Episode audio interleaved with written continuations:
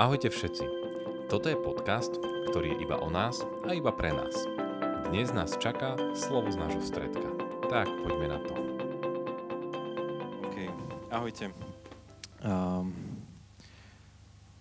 ja len toto zapnem, nech to tu máme.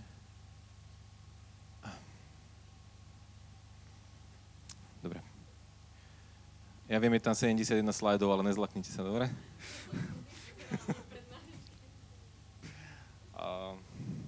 No však máte čas. Dnes to obrázky. Dobre. A Dominik, vieš ja trošku hlasnejšie toto, lebo ja budem mať asi ďalej mikrofón, nech nemusíme stále pri puse. A počujete ma takto dobre? Je to v pohode? Dobre.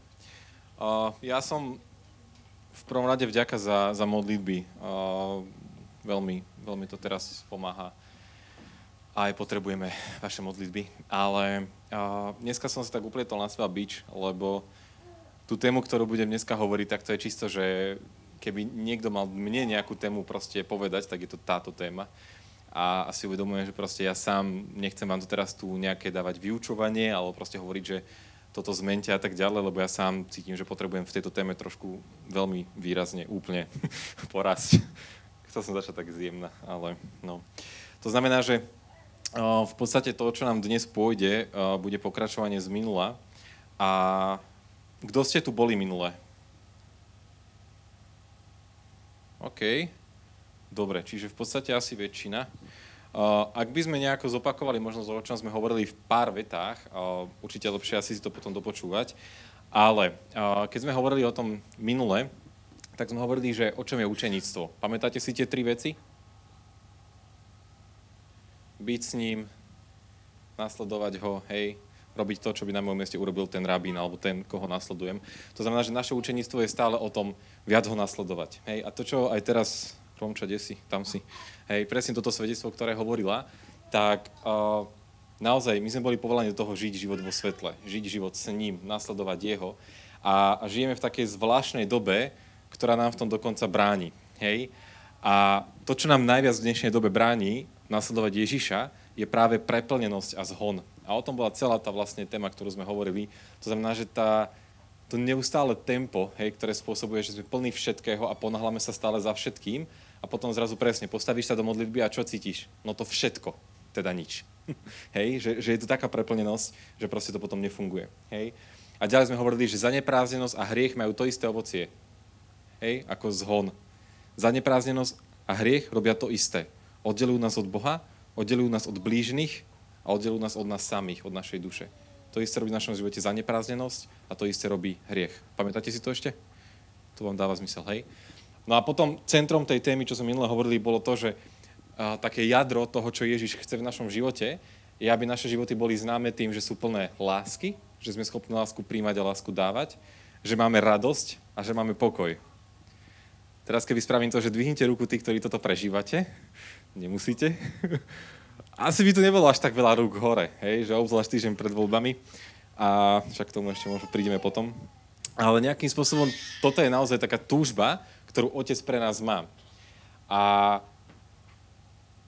to, na čo sme prišli počas tej témy, bolo, že uponáhlanosť zabíja vzťahy, teda lásku, hej, pretože láska si vyžaduje čas, hej, ktorý uponáhlanosť nemá k dispozícii. To znamená, že my keď sa veľmi ponáhľame, keď stále niekam letíme, keď sme stále preplnení termínmi, vecami a tak ďalej, tak jednoducho nemáme čas precítiť veci. Ja som mal tento týždeň niekoľko rozhovorov s ľuďmi, ktorí mi tak hovorili, že vieš čo, že ja som tak stratil, alebo stratila takú, takú tú emóciu počas modlitby a tak ďalej. Hej, a ja viem, že sme hovorili veľakrát o tom, že náš duchovný život není o emóciách. Tak ako ani manželstvo není o emóciách. Hej. Ale keď tam dlhodobo chýbajú, tak to manželstvo tiež tým začne trpieť. Takisto je náš vzťah s Bohom. A ja si pamätám, keď som vtedy tak veľmi radikálne vyhorel a mal som sa veľmi zle, tak ja som nebol schopný precítiť emócie. Žiadne. Hej, nevedel som precítiť ani, ani smútok, ani bolesť, ani radosť, ani šťastie. Počas modlitby nič. Hej, jak proste, proste prázdno. Hej. A to je to, že my keď chceme znova začať dýchať, znova začať cítiť, znova mať život, tak potrebujeme tomu životu, ktorý dáva len Ježiš, urobiť v našom vnútri, kalendáre, srdci, proste priestor. A vtedy začneme znova cítiť postupne. Začne sa oživovať naše vnútro. Dá vám to zmysel? Pamätáte si to trošku? Hej? Dobre, ja viem, že prší, ale snažte sa trošku viacej, tak akože, hej, lebo vám spravím rozcvičku hneď. OK.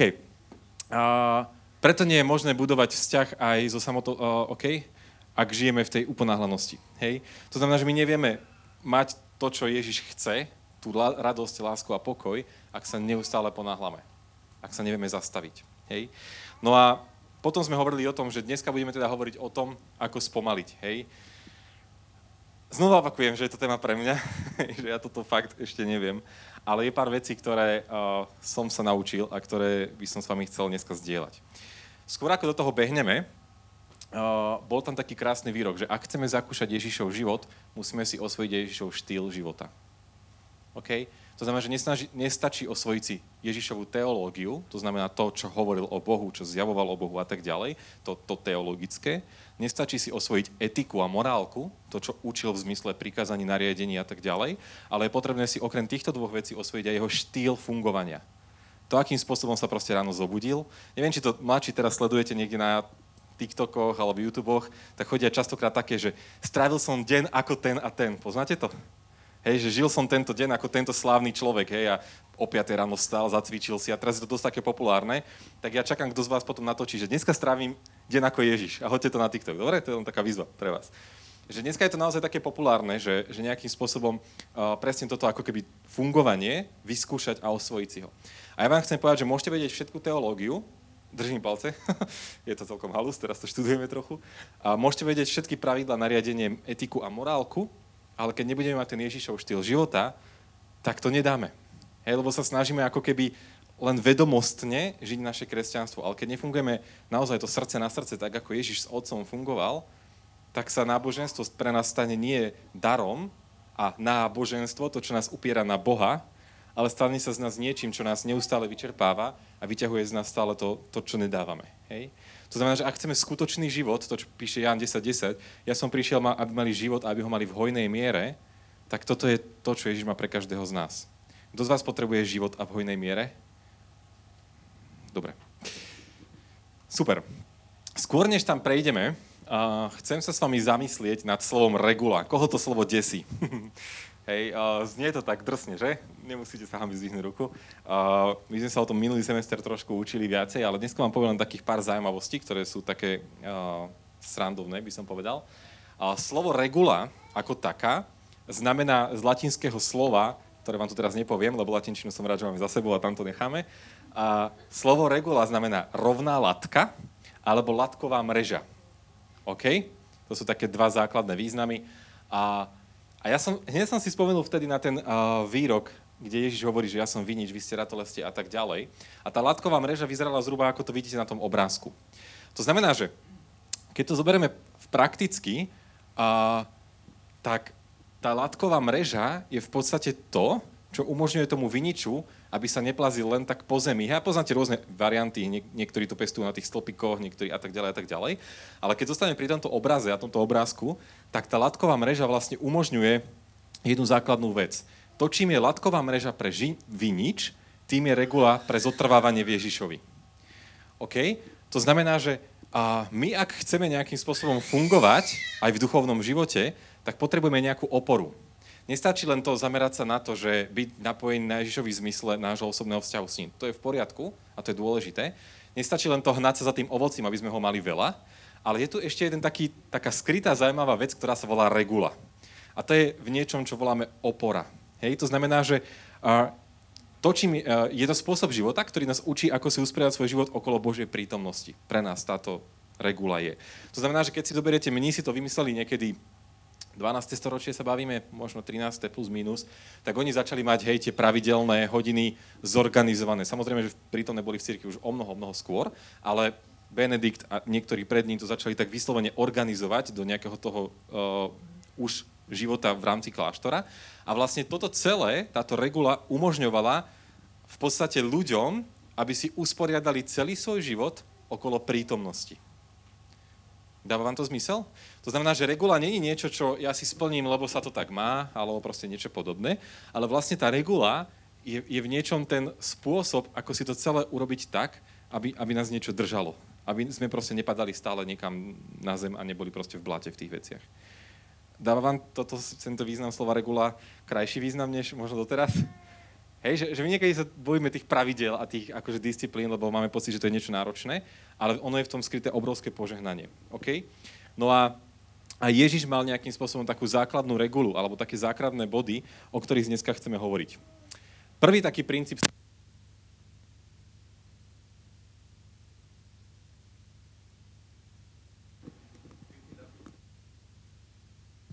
Toto netušíme, prečo robí, ale niekedy to robí. A prvý základný princíp, ktorý Ježiš mal, ktorý bol takou jeho regulou, bolo ticho a samota. Hej. Matúš štyri jedna. Na to duch viedol Ježiša na púšť, aby ho tam diabol pokúšal. Wow. Ježiša tiché miesto. A v našom svete žijeme proste v neustálom hluku. Hej. Ja som napríklad bol taký, že ja som ešte aj počas jedla, že si musím pustiť nejaký seriál, keď som sám, alebo proste, neviem, či to máte aj vy, tak, alebo idem v aute, musím si pustiť rádio. Hej, že, že pre mňa, ako keby úplne, že návyk zostať v tichu sa vytratil v niečom.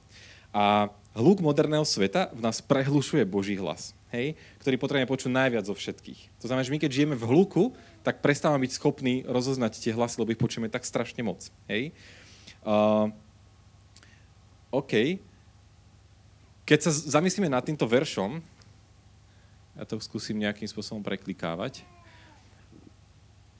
Dlho som rozmýšľal nad, tým, nad touto pasážou.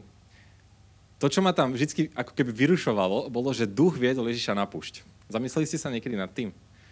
Že mne to stále nešlo do hlavy, že dokiaľ, že prečo toto duch svätý robí? Preč, akože na čo? Hej, že však ako tam vieme, že ten diabol a proste diabol, hej, počkal si, kým hej, bude hladný a potom ho tam skúšal a tak ďalej. A že prečo toto, akože, a to sa odohralo prakticky, myslím, že hneď po krste, hej? Že keď počul tie krásne slova, toto je môj milovaný syn a tak ďalej, to mám zaľúbenie, tak zrazu duch ho zobere a vedie ho na púšť. A mne toto nikdy nešlo do hlavy. Až keď som začal inak rozmýšľať o tom, čo to púšť je. A ticho a samota v Božom slove, aj to slovo púšť, hej, že duch ho vedol na púšť, je v gréčtine použité slovo eremos, hej? Toto slovo znamená tieto významy. Púšť, opustené miesto, pusté miesto, osamelé miesto, ľudoprázdne miesto, tiché miesto alebo pustatina. Alebo pustina. Mne sa najviac páči to tiché miesto. Hej, nejakým spôsobom, tak vždycky, keď som to čítal, tak vo mne zarezonovalo to tiché miesto. Teraz, keď sa vrátime k tomu duch viedol Ježiša na púšť, tak ja vám to ešte na chvíľku schovám. Začal som nad tým rozmýšľať trošku inak. A on to píše aj v tejto knihe. To mi trošku pomohlo sa nad tým zamyslieť úplne z iného pohľadu. Skúsi sa rozmý- rozmýšľať nad týmto. Uh, keď Duch Svätý ťa vedie na púšť, čo ak púšť není miesto slabosti, ale posilnenia? A teraz, keď som rozmýšľal nad tým, že Duch viedol Ježiša na púšť, skúsme sa nad tým zamyslieť v tomto kontexte, ktorý tu je napísaný. Duch viedol Ježiša na púšť, pretože práve tam bol na vrchole svojich duchovných síl. Až po štyridsiatich dňoch modlitieb a pôstu, strávených v tichu, mal silu postaviť sa diablovi a vyviaznuť z toho stretu bez újmy. Už vám dáva zmysel, prečo Ježiš viedol, Ježiša viedol duch na púšť? Pretože to, tá púšť... A ja som to vždy chápal tak, že chápete, že diabol si počkal tých štyridsať dní, kedy bude Ježiš najslabší a potom na ňo zaútočil. A takto nám to vždy vysvetlovali, nie? Že vždy som počul takýto výklad. Ale opak je pravdou. Že duch ho tam viedol, aby ho tam posilnil, aby ho tam naplnil. A až po štyridsiatich dňoch, keď bol už Ježiš tak plný, bol schopný len tak zrazu sa postaviť diablovi bez toho, že, že by tam bola akákoľvek újma. Hej, že by to spôsobilo niečo zlé v jeho živote alebo v okolí a tak ďalej. To znamená, že tento Ježišov model nám ako keby ukazuje, že púšť není miesto vyčerpania, hladovania alebo proste nejakého teraz týrania sa, ale to ticho a samota, to eremos, je priestor, kde, kde nás Boh chce naplňať, kde nás chce stretnúť a hovoriť ku nám. Dáva vám to zmysel? OK? Dúfam, že hej. To znamená, uh, keď čítate aj iné verše, v Marekovi máte napríklad nad ránom zavčasu ešte za tmy vstal a vyšiel von. Odišiel na osamelé miesto, to je znova to eremos, hej, použité to slovo, a modlil sa. Alebo Lukáš päť. Chýr o ňom sa šíril viac a viac, schádzali sa celé zástupy, aby ho počúvali a deti aj, a dali sa uzdraviť zo svojich neduhov. On sa však utiahol na osamelé miesto a tam sa modlil. Ak čítate Božie slovo, tak neustále nachádzame ďalšie a ďalšie miesta, kde Ježiš odchádza do ticha a samoty, aby trávil čas s Otcom. A to není len nejaká, akože nejaký návyk, hej, ale je to priamo ten čas, kedy on si uvedomuje, že a to je to miesto, kde stretávam Otca, kde sa nechávam naplniť. Teraz si to premietneme do toho nášho tempa a hluku. Hej. Každý z vás, čo tu sedíte, chcete úprimne a nádherne žiť s Ježišom. Každý jeden, inak by ste tu určite nesedeli a to nie je ešte opakovanie. Hej. A ja chcem povedať, že prvá taká vec, keď ho naozaj chceme stretávať, tak je nájsť si tiché miesto a odstrihnúť sa od hluku. Okay? Ten hluk ako taký má také dve formy. Prvý je ten hluk ako taký, čiže vonkajšie ticho. Hej, to je to, tam je taká, že absencia hluku, hej, jednoduchá definícia. To znamená, že uh, Ján Klimak, ten, kto sa priatelí s tichom, priblížil sa k Bohu. Hej? To znamená, že ja napríklad to mám tak, že sa ráno zobudím, snažím sa ešte pred deťmi, aj keď niekedy to je mimoriadne náročné, keď oni stavajú proste, ja neviem, čo robíš s deťmi, aby spali dlhšie? Ja už som skúšal všetko, ale to je... Privazovať ich nesmíš, že? Dobre, to je jedno. Jasné. OK. Uh, nie. Prvý taký bod je, že utíš to vonkajšie. Dobre? Že keď sa ideš modliť, nájde... ja napríklad preto všetkým odporúčam, že modlite sa ráno. Lebo večer už je ten hluk taký, že, že je veľmi ťažké sa z neho nejakým spôsobom vypnúť. Ale ja si doteraz pamätám, že úplne že najlepší modlitebný čas uh, som mal práve vtedy, keď som normálne stal ráno o piatej a išiel som sa prejsť len tak ešte po tichom meste. Teraz už by to chcelo asi o štvrtej možno, hej, lebo už sa celkom ráno o piatej už je normálne hluk. A chodil som vyslovene ráno len prejsť sa do parku a bol to nádherný moment. A ja vám to neviem nejakým spôsobom opísať, možno ste to niekedy zažili, že len sa prechádzaš, ideš tým parkom, ideš v tom tichu, a zrazu niečo zvláštne sa stane. Že, že ako keby ťa dobehne tvoja vlastná duša, že, že ťa zrazu stretne. Zažil to niekedy niekto z vás? Že proste len takto ideš a zrazu ťa to tak hitne, že ah, hej, a, a to je ten moment. To je ten moment, kedy proste prišlo k tomu znova stretnutiu. Čiže prvá vec je utišiť to vonkajšie ticho, ale poznáte to, že existuje to uh, vnútorné ticho, ktoré potrebujeme. A to je... Uh, utišenie všetkých tých myšlienok, povinností, starosti, úlohy, túžby, čo ak, scenáre, pochybnosti a tak ďalej a tak ďalej. A tu vás chcem pozvať do, takej, do takého tréningu. Toto si vyžaduje disciplínu. Hej? Že normálne, aj keď ste v kláštoroch alebo na nejakých duchovných cvičeniach a tak ďalej, tak uh, to tam vždycky tak, hej, je vidieť. Že proste človek si tam v tej kaplnke niekde klakne a teraz, a, a nevie, a furt, sa, a, a furt niečo, hej? Že, a vidí, že tak zápasí sám s tým ticho a potrebuje sa naučiť upratať svoje vnútro, byť v tichosti, len, len tak s otcom. Čiže to znamená, že a, a sranda je, že keď skúsite to prvýkrát, že idete do takého vonkajšieho ticha, kde sa odstrienete od hluku a vstúpite do toho ticha vnútorného, tak prichádza zrazu všeličo, lebo sa začneš stretávať sám so sebou.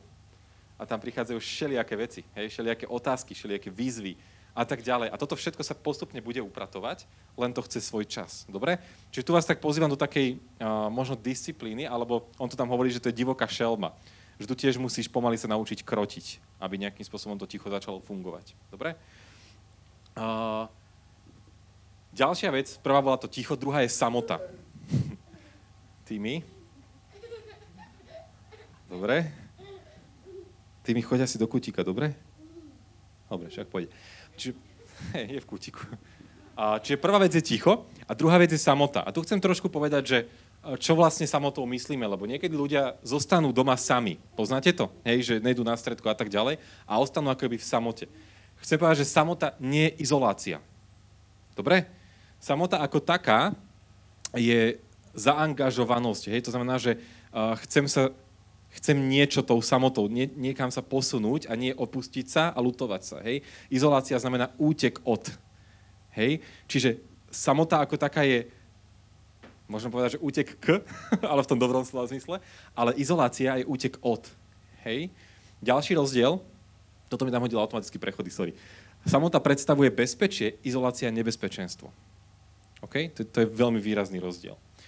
Ďalší bod je, že samota, v nej sa otváram Bohu, v izolácii sme ľahký terč pre pokušiteľa. Typický príklad, hej, že keď uh, sa odstrieneš od cirkvi, od spoločenstva, od bratov a sestier, tak to je presne ten príklad, kde diabol chodí ako revúcilev a hľadá, koho by zožral, tak nebude útočiť na celé stádo, ale chytá tých, čo zostali v izolácii. Lebo je to pre ňo ľahký terč, čiže ľahšie prichádza pokušenie. Chápete to? Že... A to je taká zaujímavosť, že diabol, on ti nevidí do myšlienok. On nevie krízu, akú riešiš, nevie, nevie čo je pre teba teraz výzvou a tak ďalej. Diabol nepozoruje tvoje myšlienky, lebo do nich nemá prístup, ale pozoruje tvoje správanie. On sleduje, ako sa rozhoduješ, čo konáš. Čiže on, kým chodíš do spolča a máš sa ťažko a si s bratmi a sestrami, tak on nevie, že čo reálne sa deje v tom vnútri, lebo vidí, že stále chodíš. Ale ako náhle začneš chodiť niekam sám, hej, a proste odrežeš sa, tak vtedy on sleduje, že aha, tu je nejaká zmena správania, ktorú viem vypozorovať a vtedy vie, že môže začať tlačiť. OK? To je ďalšia vec. Uh, ďalším bodom je, že samota je čas na nasýtenie, napojenie duše, aby sme jej dopriali priestor rásť a dozrievať. Izolácia je to, čo sa človeku žiada, keď to prvé zanedbá. OK? Čiže keď sa izolujeme, v podstate máme pocit, že potrebujem teraz čas sám pre seba, trošku, hej, na, nasytiť sa, oddychnúť si, ale keď sa izoluješ, tak v skutočnosti dostávaš ešte viacej hladný. Hej? Čiže to, že si pozrieš tridsať seriálov, ti nepomôže. Hej? To ťa ešte viacej vyhľaduje, lebo nemáš tú skutočnú stravu, máš len tie rýchle úniky. OK? Dobre. Uh, ďalší bod, teda samota, nie osamelosť. Hej? Uh, to, že ja sa rozhodnem ísť teraz do samoty a byť niekde proste len tak sám, to neznamená, že nemám ľudí, že som osamelý. OK? Uh, dobre. Poďme ďalej. To je tichá samota. Osamelosť, to sme mali, to je jeho výrok vlastne Richarda Fostera. Osamelosť je vnútorná prázdnota, samota je vnútorné naplnenie. Chápete už ten rozmer? Čiže preto, lebo niektorí sa niekedy pýtali, že však ale aj tí mystici boli sami, hej? Prečo aj my nemôžeme zostať sami niekde? Lebo je rozdiel byť izolovaný a je rozdiel proste hľadať v samote Boha a, byť, a chce sa s ním stretnúť. OK? Rozumiete tomuto? Hej, to je veľmi, veľmi dôležité. Ja viem, že možno pre niektorých to je zopakovanie, ale je to veľmi dôležité povedať v tomto celom kontexte nahlas. OK. Uh, to znamená, že dnes, ako keby počas toho, čo my žijeme, máme najčastejšie taký problém, že máme pocit odlúčenia sa od Boha. Možno to niektorí zažívate práve teraz, ale chcem vám povedať to, čo opakujeme uh, znova a znova. Boh sa nestratil. On je. Stále ten istý. A on čaká. Mne sa neskutočne páči to, ako Ježiš funguje, keď povoláva svojich učeníkov. On im nepovie, viete čo, poďte dodržiavať toto a bude to fungovať. On im povie, poďte za mnou. To povolanie, že proste poď, poďte za mnou, kráčajte so mnou, buďte pri mne. Môžeš, Marek, zavrieť kľudne tie dvere inak.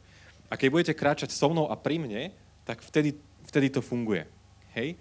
A to znamená, že problémom je skôr naša neprítomnosť, než tá Božia, naša rozptýlenosť, než Božia neprítomnosť. Hej?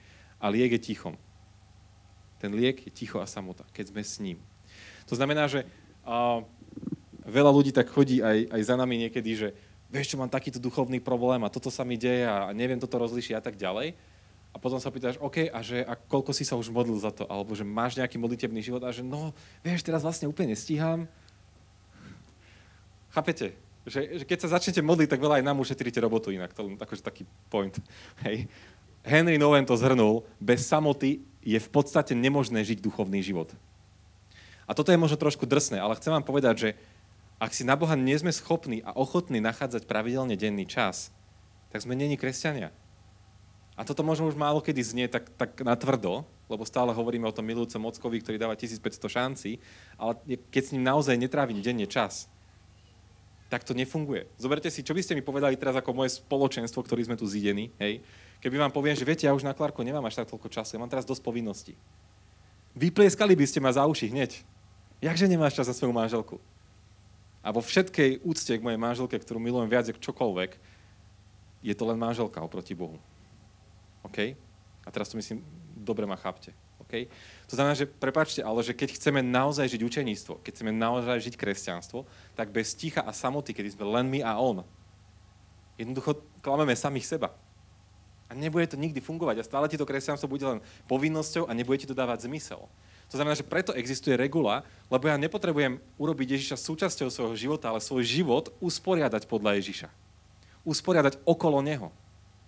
Keď sa budeš snažiť mať duchovný život ako súčasť všetkých povinností, ktoré musíš robiť, tak ten duchovný život ťa nikdy nebude žehnať, vždy bude pre teba len bremenom, ktoré je príliš ťažké niesť. Ale ak si povieš, že Pane Ježišu, ja, ja verím, že toto sú základné veci, tvoj životný štýl, ktorý ty si robil a chcem okolo teba a tvojej prítomnosti a tvojich princípov usporiadať svoj život, svoju prácu, svoje vzťahy, svoju zábavu, tak vtedy to začína konečne fungovať. A ako človek, ktorý tu ledva stojí, lebo je zaseknutý, vám hovorím, že vždy, keď to poruším, tak to takto vyzerá. Chápete to? Ako? Napríklad. Alebo vzťahy, alebo okolie. Hej, že jednoducho niečo sa začne rúcať. Niekomu to buchne na psychiku, že, že sa zosype. Niekomu to buchne na telo, že sa zosype. Niekomu to buchne na vzťahy, že sa rozpadnú. Jednoducho, kamaráti, Boh dal svoje princípy a keď ich my budeme ignorovať, to neznamená, že oni prestanú fungovať. To len znamená, že si zarábame na problém. To je celé. Boh dal poriadok. Jednoducho, gravitáciu stvoril a ty akože môžeš sa rozhodnúť ignorovať a skočiť z okna, ale hádaj, čo sa stane. neskúšajte to, prosím, dobre? Vždycky dobre dodať, lebo sú tu aj deti, hej? Tak. Chápete? A toto je proste, toto je Boží svet a takto funguje jeho kráľovstvo. Jednoducho my, ak, ak to budeme stále obchádzať a hovoriť, že príliš máme málo času na to modliť sa, tak sme uverili proste blúdom. A nebudeme kresťania, budeme stále len ľudia, ktorí majú životný nejaké krédo alebo sú nejak štatisticky, že dobre, však idem do toho kostola, ale keď ty sa nestretávaš tu s ním, ale len v budove a nestretneš ho tam naozaj, hej, tak, tak to nefunguje. Bude to proste len nejaká hra a nebude ti to počasie dávať zmysel a prídu skúšky, ktoré budú už príliš moc na to, aby si ďalej v tom fungoval. To znamená, že ticho a samota není možnosť, nevyhnutnosť. A ja viem, že sme v obdobiach, kedy aj pre mňa to je extrém a niekedy naozaj som rád, že to je tých päť minút, ale tak, tak si daj naozaj zo začiatku aspoň to minimum. Keď máš deti a, a prácu a všetky tie ostatné veci, ktoré musíš stíhať, tak aspoň to minimum. Ja napríklad začínam tak, že každý deň začnem tým, že prečítam si tri kapitoly z nejakej knihy, ktorá som čítal, Izaiáša napríklad, a potom len poviem, Panejšu, vitaj. Chcem sa s tebou stretnúť, chcem ti dať tento deň, celú moju rodinu, celú moju prácu, buď prvý. A potom vychádzaj do dňa. Začneme možno tu. Kto z vás chce? Chcem povedať, že všetci môžete. OK? Každý môžete. Toto je prvý základ. OK? Čiže bez samoty je v podstate nemožné žiť duchovný život. Duchovný život neberieme vážne, ak si nevyhradíme čas na to, aby sme boli s Bohom a počúvali ho. OK? Inak to nefunguje. Čiže, uh, ak sa to začne diať, že nemáme s ním vzťah, cítime sa vzdialení Bohu a žijeme z duchovného života niekoho iného, cez podcasty, knihu, jednostránkové zamyslenia na deň a podobné veci. Hej, ak nemáme ticho a samotu, tak sa deje to, že cítime sa vzdialení samým sebe. Strácame zo zreteľa svoju identitu a povolanie. Začneme sa pýtať, že kto vlastne som v tomto svete? Kam vlastne patrím? Kam idem? Hej. Ak nemáme ticho a samotu, tak cítime sústavnú úzkosť. Máme pocit, že sme stále pozadu. Poznáte to niekto? Hej, že wow, hej, furt sa niekam ženiem. Ak nemáme tichá samotu, a to, teda to všetko nás vyčerpáva, aj tu chronická únava potom, hej, lebo stále sa niekam ženiem zase. Následne siahame po obľúbených únikoch. Na veci, ktoré nám oživujú dušu, jednoducho už nemáme energiu. A viete všetci, že cvičenie fyzické je pre vás dôležité, že? Ale ak si chcete zacvičiť, potrebujete svoj život správovať tak, aby ste mali ešte rezervu na to ísť si zacvičiť, lebo to vyžaduje energiu. Všetky dobré veci v našom živote, ktoré chceme trénovať, budovať a ktoré sú tie kľúčové veci, si vyžadujú istú kapacitu z nás, aby sme mali ešte na to im ju venovať. To je to isté, ako imunitný systém je tak stvorený, že už keď ho vyčerpáš na minďar a už je úplne vyčerpaný, tak už nemá schopnosť, už, už nefunguje, aj keď príde tá choroba. A to isté aj v nás je, že my potrebujeme fungovať s istou rezervou a nie neustále si dávať ďalšie a ďalšie veci a ísť na sto percent stále. Hej? My sme boli stvorení tak na osemdesiat percent a keď príde kríza, tak využiješ tých dvadsať, ktorých ti zostáva dobre a pomôžeš, ale keď tvoj štandard je sto percent stále, tak už nemáš kapacitu ísť robiť ani tie veci, ktoré ti pomáhajú a začneš robiť veci, ktoré unikáme. Hej? Pornografia, Netflix, uh, seriály, všetky tieto veci, to už sú úniky, to už je len to, že kliknem a dožívam, doslova. Hej? Chápete to? Je to drsné moc? Mám trochu nejak svedectvo? No tak. OK. Uh, zároveň, keď nemáme ticho a samotu, stávame sa ľahkým terčom pre pokušiteľa, hej? Lebo on nás sleduje, to sme už hovorili. OK. Posledná vec. Žijeme povrchne, je tu emočná nezrelosť, uh, kričíme na deti, žijeme ako súd pušného prachu. To už je tým postupným ako keby výsledkom. Dobre? Takže ticho a samota. Prvý základný princíp. Čo s tým môžeme robiť? Uh, Mám tu takých pár bodov, že nájdi si tiché miesto, OK? Nedaleký park, kútik na čítanie, ranný rituál, kým nezbudia sa deti, rodičia a tak ďalej. Vstaň trošku skôr a choď do tohto ticha. Vyhrať si dostatok času, možno to nebude celá hodina, ale aspoň toľko, aby si sa zbavil toho hluku, OK? Spomaluj, dýchaj a vráť sa do teraz. Nerozmýšľaj, čo ťa v ten deň čaká, nerozmýšľaj, čo bolo včera, vráť sa do toho momentu, do toho teraz. Čafli, kľudne sa búsať niekde.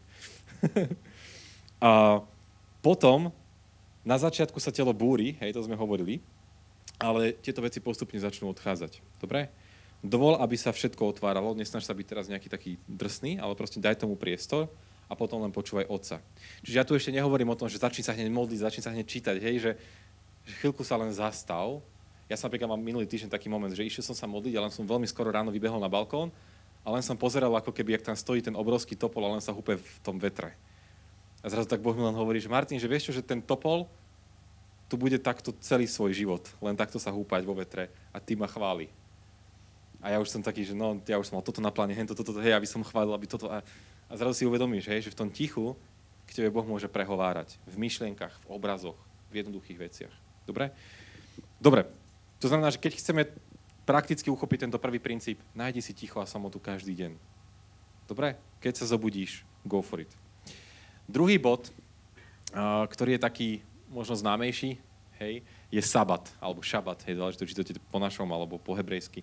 A v Genesis sa píše, Boh požehnal siedmy deň a posvetil ho, lebo v ten deň Boh prestal vykonávať celé svoje stvoriteľské dielo, ktoré utvoril. OK? Sabat ako taký, a keď chceme pochopiť, musíme pochopiť trošku ten svet, v ktorom sa nachádzame. My dnes žijeme vo svete, kde sme hnaní neustálými túžbami. Hej? A tieto túžby nám neustále diktujú, čo budeme robiť, kedy to budeme robiť a tak ďalej. Tomáš Akvinský povedal krásnu vec. Čo by uspokojilo našu túžbu? Čo treba na to, aby sme sa cítili spokojní? Jednoduchou odpoveďou bolo všetko.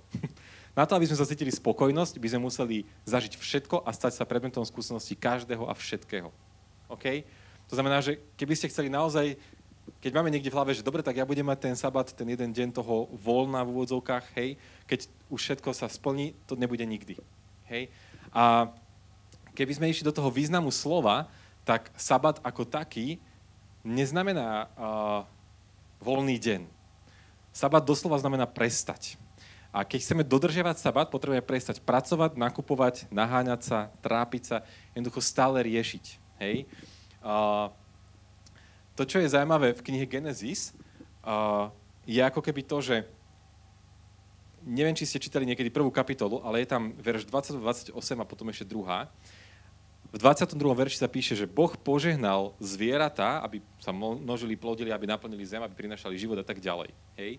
V Genesis jedna dvadsaťosem sa píše, že Boh požehnal človeka, aby prinášal život, množil sa a tak ďalej. A viete, čo je divné? Že Boh žehná v tomto celom tri veci. Žehná zvieratá, žehná človeka a žehná deň. Hej. To znamená, že požehnal zvieratá, prinášajú život, množia sa. Požehnal človeka, prinášajú život a množia sa. Požehnal deň, prináša život a množí ťa.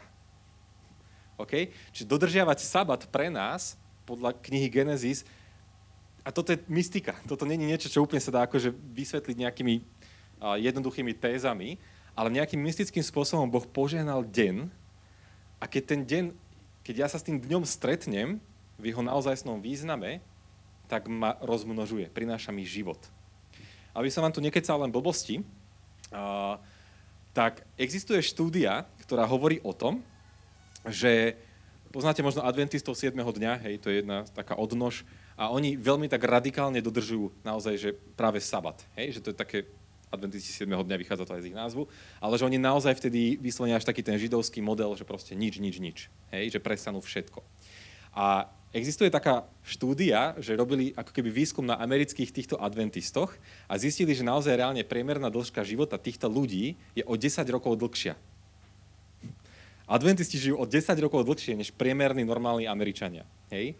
A ten autor tej knihy, o ktorej hovoríme, tak on spravil takú zaujímavú vec, že zobral vlastne ako keby štandardného človeka, ktorý sa rozhodne dodržiavať sabat, a spočítal, že keby dodržiaval ten človek počas svojho priemerného života každý sabat vo svojom živote, hádajte, koľko to bolo rokov za život človeka. desať. Chápete to? Že my keď sa podriadíme tomuto princípu, tak si môžeme predĺžiť fyzický vek o desať rokov. Dá vám to zmysel? Hlasujem za sabat každý tretí deň.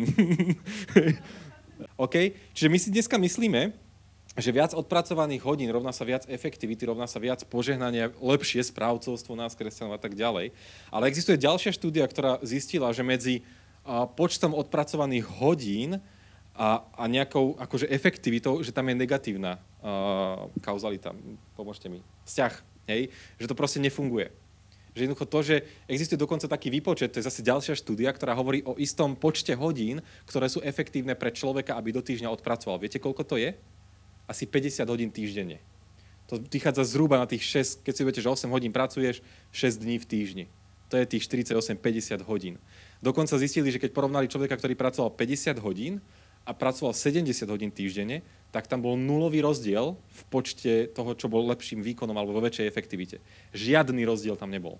A toto ten človek odpracoval dvadsať hodín týždenne viacej. Čiže pri päťdesiatich hodinách sa to nejakým spôsobom začne lámať a už to prestáva fungovať. Tu sa chcem dostať k tomu kľúčovému, že uh, prečo päťdesiat hodín a prečo šesť dní v týždni. Uh, sabat neznamená deň, kedy nejdem do roboty. OK?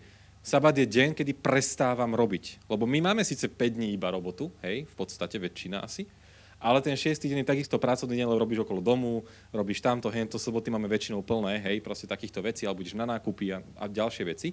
To znamená, že ako keby ten sabat neznamená, že nejdem do roboty, kde si cvaknem a som tam osem hodín, ale ten sabat naozaj znamená, že toto je deň, ktorý idem svetiť, ktorý oddelujem proste pre Pána.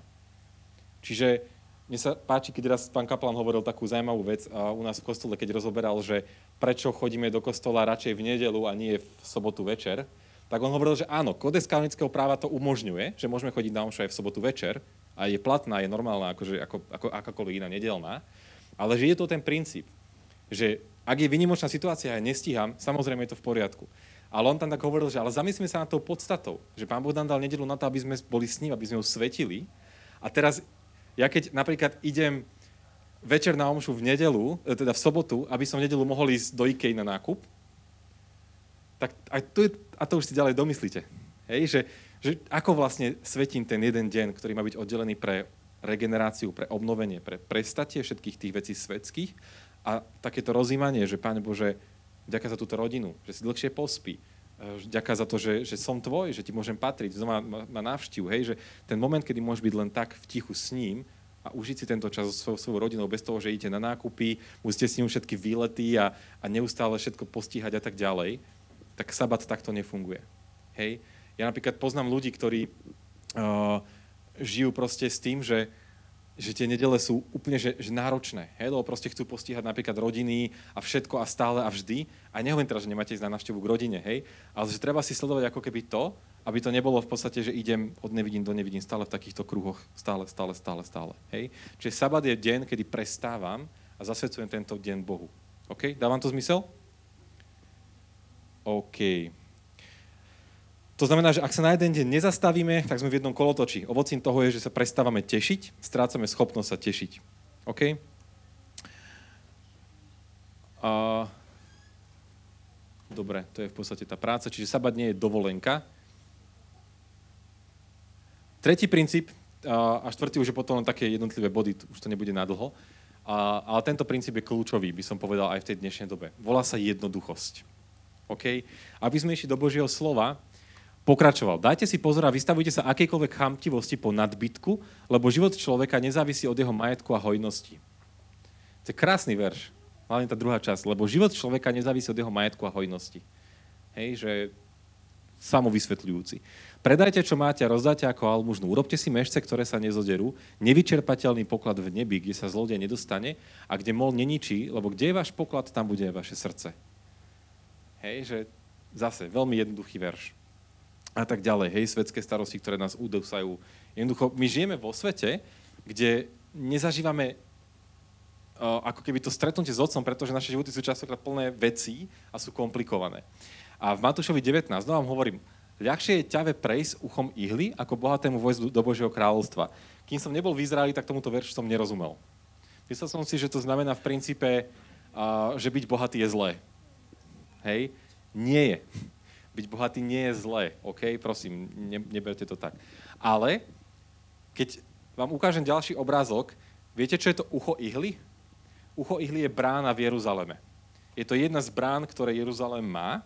A Ježiš, keď použil tento obraz, že ľahšie je ťave prejsť uchom ihly ako bohatému vojsť do Božieho kráľovstva, pochopíte to, keď vám ukážem, ako vyzerá ucho ihly, tá brána. Vyzerá takto. Toto je tá brána v Izraeli. Čiže nič, nič si nedokážeš na ten druhý svet zobrať. A Ježiš tým ako keby chce ilustrovať, že je v poriadku mať bohatstvo, ale keď si to hrábeš preto, aby sa len mal, mal, mal, mal, mal, tak na konci ti to bude aj tak na nič. Lebo s tým bohatstvom sa cez tú malú dierku, tie karavány, keď chodili, viete, tí bohatí kupci vtedy s tými ťavami, nemali by šancu preliesť cez to ucho ihly. To znamená, že Pán Boh niektorých z vás bude žehnať. Žehná obrovskými, obrovskými takisto darmi bohatstva. A je v poriadku mať zdroje, mať financie a tak ďalej. Ale nejakým spôsobom nás pozvia do toho, aby sme správne investovali tieto zdroje. Aby sme neboli stále nimi obťažení a nesnažili sa potom si to nechať až do smrti. OK? Jo. To znamená, že evangelium tohto sveta hovorí, že čím viac máš, tým si šťastnejší. A tak to nefunguje. Hej. Jeden francúzsky sociológ poznamenal, že v západnom svete sa materializmus stal novým dominantným rebríčkom hodnôt. Podľa neho kultúrne kresťanstvo nenahradil ateizmus, ale nakupovanie. Dokonca dneska, keď si zoberiete aj status a identitu, častokrát odvádzame práve od toho, že čo mám, ako vyzerám, aký mám telefón. Hej. Že, že sú ľudia, ktorí ti povedia, že čo na také pracovné stretnutie s takým autom nemôže žiť a, a podobné veci. Hej. Už dokonca, a dneska dekan to hovoril na svätej omši, že hodnota človeka je vyjadriteľná v peniazoch. Hej, viete, že tento človek má takú hodnotu, že kamo, tvoja hodnota je mnoho väčšia, než nejaké eura, bitcoin, alebo ja neviem čo. Hej. To znamená, že túžba vlastniť je hybnou silou, ktorá nás neustále ženie. Ak budeš mať vo svojom živote stále túžbu mať viac domov, lepšie auto, hento, tamto, tamto, tak sa začneš ponáhľať, utekať, utekať a potom sa ti bude len ťažšie a ťažšie a ťažšie stretávať s otcom. To je to, čo som hovoril minule. Problém túžby není, že je zlá, ale je nekonečná. To znamená, ak začneš túžiť po aute, keď ju dostaneš, chceš ďalšie. Ak začneš túžiť po telefóne, keď ju dostaneš, chceš ďalší. Alebo dva, hej, a tak ďalej, a tak ďalej. Túžba je nekonečná. Iba túžba podriadená Bohu je zrelá a je dobrá. Hej, lebo tú túžbu riešiš s ním a pýtaš sa jeho, čo o tom hovorí. To znamená, že uh, ten stredný bod. Dôležité je uvedomiť si, že každá jedna vec, ktorú si kúpim, nás nestojí len peniaze. Čo to? Hej. Každá jedna vec, ktorú si kúpime, ťa nestojí len peniaze, ale aj čas, ktorý potom tej veci venuješ. A teraz je otázka, že keď ten čas chceš venovať modlitbe, tak nejakým spôsobom potrebujeme naozaj začať rozmýšľať nad tým, že koľko tých vecí vo svojom živote naozaj potrebujeme. Hej. Uh, Ježišov štýl. A tu zase Ježiš nehovorí, že mať toľko a toľko už je veľa a už je zle. Ale on hovorí také základné veci, že bláženejšie je dávať ako príjmať. Uč sa štedrosti, hej? Nikto nemôže slúžiť dvom pánom. Buď jedného bude nenávidieť, druhého milovať a podobne, hej? Nemôžete slúžiť aj mamone, aj Bohu. Lebo život človeka nezávisí od jeho majetku a hojnosti. Dávam to zmysel? To znamená, že ja vás pozývam aj seba, zjednodušme svoj život. Hej, nerobme si stále železné rezervy na železné rezervy a nehromaďme veci. Egypťania, je taká len zaujímavosť, že Egypťania mali niekedy tak strašne veľa bohatstva, že mali tzv. Hromadiace mesta. Neviem, či ste to niekedy počuli. Tam proste odkladali všetko, už čo nemali už kde použiť a využiť, hej, všetky sochy, hromadili tam veci. Hej? A viete, je známe, že Egypt mal svojich otrokov, ktorí sa o to starali. Nebuďme otroci. Nebuďme tí, ktorí sa starajú o hromadenie. OK? Dobre. Uh... Tu sú také základné otázky, že čo ak rovnica, viac materiálneho bohatstva rovná sa väčšie šťastie a istota neplatí. Hej. Čo ak to je tak? Čo ak viac materiálneho bohatstva rovná sa iba viac stresu, viac nadčasov, väčší dlh, viac rokov v práci, ktorú nevnímame ako svoje poslanie, viac času premrhaného upratovaním, udržiavaním, opravovaním, organizovaním a reorganizovaním. Hej. My sme napríklad v istom momente doma kapitulovali na všetko upratané. To sa nedá, akože s tými deťmi to je... Tak to je hra hostenu. Hej. A samozrejme, že raz do týždňa zoberieme lopaty a zhranieme to do jednej z izieb a, a nejakým fun- hej, srandujem. Ale že, že prosím, nebuďme otroci stále toho, že nejak to musí všetko byť, vyzerať, musí mať nejaký status a tak ďalej, lebo ťa to zničí. Hej. Je to príliš komplikované, preto aby sme žili naše životy potom normálne. Čo ak sa viac materiálnych vecí rovná menšiemu množstvu toho, čo na čo nám najviac záleží? Menej času, hej, menej finančnej slobody, menej štedrosti, ktorá je podľa Ježiša zdrojom pravej radosti, menej pokoja. Keď sa náhlím parkoviskom podného centra, hej, menej sústredenia sa na čo, čo je skutočne dôležité v našom živote. OK, čiže my keď máme príliš toho veľa, tak je extrémne náročné to všetko spravovať a potom máme menej času na tie veci, na ktorých naozaj záleží. OK? Uh, čo keby sme odmietli posolstvo našej kultúry ako na najvyš polopravdu, ak nevyslovene lož a žili podľa posolstva, podľa iného evanjelia? Do tohto nás chcem pozvať. Do tohto nás pozýva tá jednoduchosť. OK. Biblia jasne hovorí, že nezhromaždíme si poklady tu na zemi. Hej. Čiže prosím, uh, nebuď, ako mne sa staral páči takéto ježišovské, že nebuďte ustarostení o zajtrajšok. Hej, že, že Pán Boh vie, čo potrebuješ. On sa bude o teba starať. Len potrebujeme byť s ním. A ak sme s ním, on príde na každý deň všetko to, čo budeme potrebovať. Čo neznamená pasivitu a nič nerobenie a lenivosť, hej, hovorím aj to B, ale znamená to, že ak žiješ s ním a kráčaš s ním a ideš do toho, do čoho ťa volá, tak vtedy to bude fungovať. Ale ak uveríme tomu, že mať znamená byť, tak to nebude fungovať. Hej, to je, to je tak. OK, čiže tie pojmy, jednoduchý život, striedmosť alebo minimalizmus, záleží od toho, v ktorom storočí žijete. Dneska sa používa minimalizmus, niekedy to bolo striedmosť, za Ježiša jednoduchý život. Vo všetkom milujme jednoduchosť. Hej, neboj sa nemať, neboj sa... Ja som minule rozmýšľal nad tým, že uh, ako je to teda s tými ako keby túžbami, že či Boh teda nechce, aby som mal naplnenú túžbu a či chce, aby som bol šťastný a pokojný. Ja som sa rozhodol, že chcem žiť život a že chcem mať spokojnosť a pre mňa spokojnosť znamená, že aj keď mám nejakú túžbu a nemám ju ešte naplnenú, tak dokážem byť v pokoji. Toto je podľa mňa spokojnosť. To znamená, že áno, tú túžbu Boh, on ju vie. On vie, po čom túži moje srdce, ale to, že to ešte nemám naplnené, napriek tomu chcem zostať v pokoji. Hej? Dávam to zmysel? OK. Posledný bod je spomalenie a to je len takých niekoľko bodov, ktoré vám chcem len prečítať a končíme. Ale... Uh, Mňa veľmi tak akože zarazili, ja som to pôvodne som aj nechcel dávať, ale to aj súčasť tej, tých štyroch disciplín. Ale je to niečo veľmi praktické, čo môžete začať skúšať už dneska večer. Čo sa týka spomalenia. Je to jedna z takých základných duchovných disciplín, ešte skôr ako to poviem. Uh, podstata spomalenia spočíva v tom, toto je taký trik, že sme stvorení ako duch, duša a telo. Okay? To znamená, že ty keď cieľene začneš spomalovať svoje telo, hej, a môže to také divné povedať v dnešnej dobe, že chcem stihnúť menej za dlhší čas, hej, lebo väčšina chce stihnúť viac za kratší čas, hej, ale že, že cieľene začneš spomalovať svoje telo, tak duch, duša a telo sú prepojené.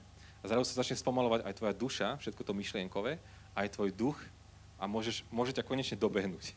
Hej, to, čo sme hovorili v minulom slove. To znamená, že tu je pár takých praktických typov, ktoré môžete, nemusíte vyskúšať, hej, nechám to na vás, potom budem počuť dať spätnú väzbu, ale pár vecí, že ako spomaliť. Dodržuj najvyššiu povolenú rýchlosť. Viem, že s týmto máte všetci viac menej akože pohodu, že nie je to niečo teraz náročné, ale prvá vec. Druhá vec je, že zaráť sa do, pomal, do pomalého pruhu. My sme ešte teraz na stretnutie do Prievidze a Domino šoferoval a on išiel celý čas za takým veľkou cisternou. Hej, a mňa to úplne predbehnil, predbehnil. A, a, a úplne sa mi páčilo, že on nemal potrebu proste ho predbehnúť, jednoducho išiel v tom pomalom pruhu. Hej, si v pohode tými? Dobre. To znamená, že zaráť sa do pomalého pruhu. Tretí bod. Na stopke naozaj zastav. Dobre? Skúsite? Nie len takéto akože, dobre? OK? Že naozaj. Ako? Ja iné témy. Šoferovanie mám vynechať? Počas šoferovania neodpisuj na správy. Dobre? Taký typ. Alebo na nič iné. Na dohodnuté stredko príď o desať minút skôr a neťahaj po mobil, ne, nevyťahuj mobil. Takže prídi tam skorej a chvíľku si len sadni, jak niekedy. Hej, keď sme boli mladší a si bol proste v čakárni a pozeral si sa z okna. Keď sme boli mladí, nemali sme čo vidieť. A ja som bol, ja som, ja som ešte toto zažil inak, chvála Bohu, ale že viete si to predstaviť, že teraz sedím v čakárni a všetci, že, že skús len tak chvíľku, a to je, lebo my strácame tieto malé momenty, kedy sa môžeš stretnúť s Bohom. A to boli pre, to sú tie momenty, kedy si len sadneš a povieš, že Bože, vďaka za to, že máme doktorov. Hej, namiesto toho, že frfle, že musíš čakať. Alebo vďaka za to, že sú tu títo ľudia a môžeš im každému požehnať, kým tam sedíš. A nie hneď Candy Crush drtiť, hej, alebo proste nejakú hru. Chápete to? To znamená, že nevyťahuj telefón vždy, hej. Zaráť sa do najdlhšieho radu pri pokladni. Hej, že normálne dojdi k pokladni a pozerať, kde je najdlhší, idem tam. A ja som normálne, toto som asi pol roka využíval na modlitbu, hej, že, že nevedel som si proste nájsť normálny modlitebný čas reálne počas dňa, lebo hej, sa nám narodil tretie dieťa, bol to taký creepy mod, tak som reálne chodil do Kauflandu alebo na poštu na schvál. A našiel som si tú najhoršiu hodinu a ten najväčší rád a tam som proste desať minút stál a už vlastne, že nikto nič nechce, keby niekto volal, nemusím ho zdvihnúť, poviem, že bol som v obchode, hej, že chápete. Áno, Klárka sa čudovala, že prečo toľko nakúpim, veľa ľudí tam bolo, vieš, tak v pohode.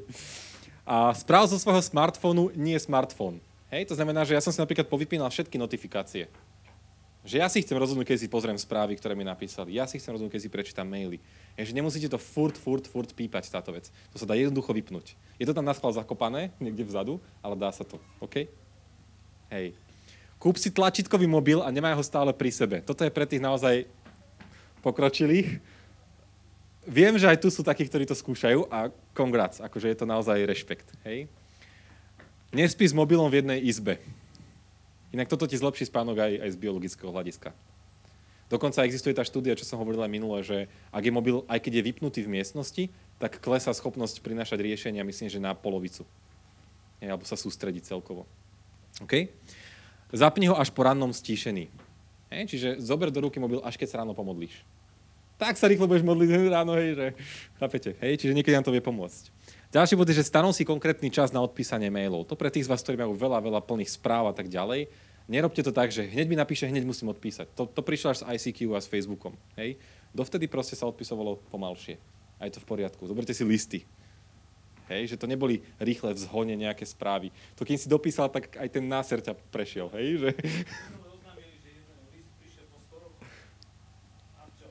Neviem, čo mi na to daňový úrad povedal, ale hej, asi záleží to, kto je adresátom, hej, lebo hovorím, na daňový to asi nerob takto, ale chápete.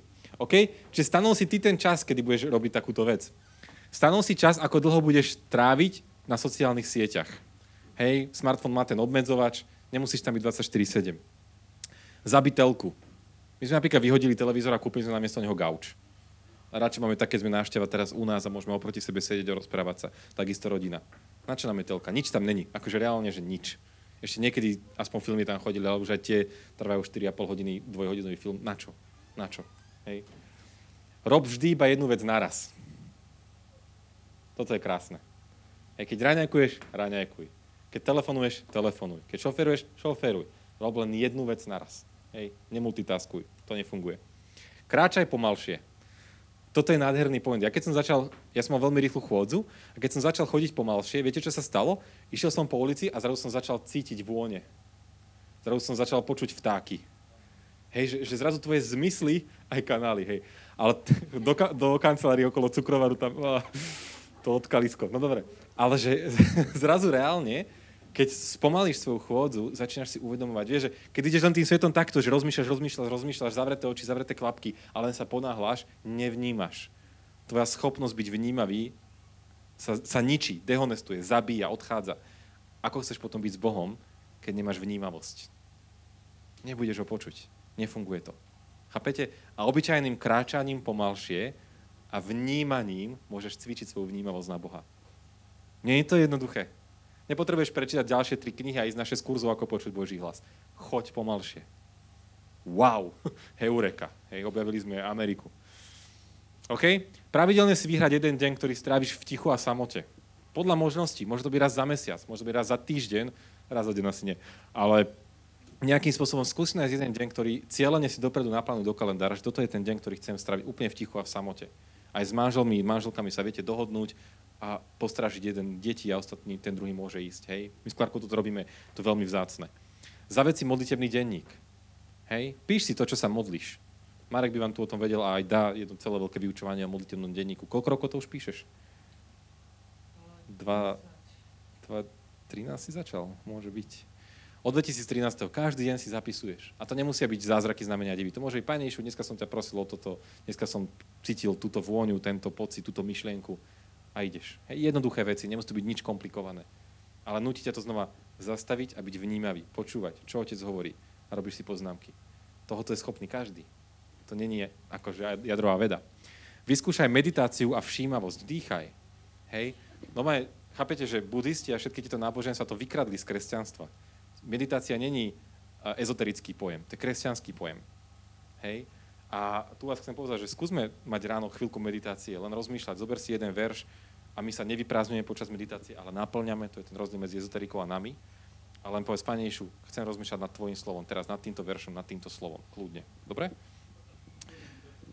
Ak je to možné, chod na dlhú dovolenku, hej, toto je už také pre možno rodiny a rodičov. Ak sa dá, nechoďte len na tri dni, ak sa dá, choďte na dlhšie. Dobre, že obetujte ten čas možno že rozkuchovanie na šesť dovoleniek počas roka, ale dajte radšej jednu, ale dlhšiu. Lebo telo potrebuje reálne aj počas dovolenky spomaliť. Ak máte malé deti, užite si veľa zážitkov, ale dovolenka to nebude. To známe. A várte si sami a stravujte sa doma.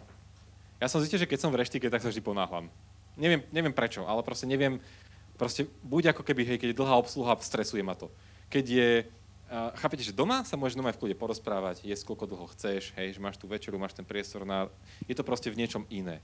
Nehovorím, že do reštiky ísť je zlé, treba aj oslavovať a treba aj iných, aby ti poslúžili, a je to v poriadku, ale ja milujem ten čas, keď sme len tak, že si uvaríme doma. Toto je, môžete tam dosadiť tisíc ďalších vecí, ale toto je v podstate taký len základ toho, že ako sa dá spomaliť. To znamená, že keď chceme znova počuť Boží hlas, znova cítiť ten život, tieto štyri veci sú základ, sú regulou, ktoré ak budeme robiť, tak znova začneš prežívať duchovný život. Bude to veľká obeta? Bude.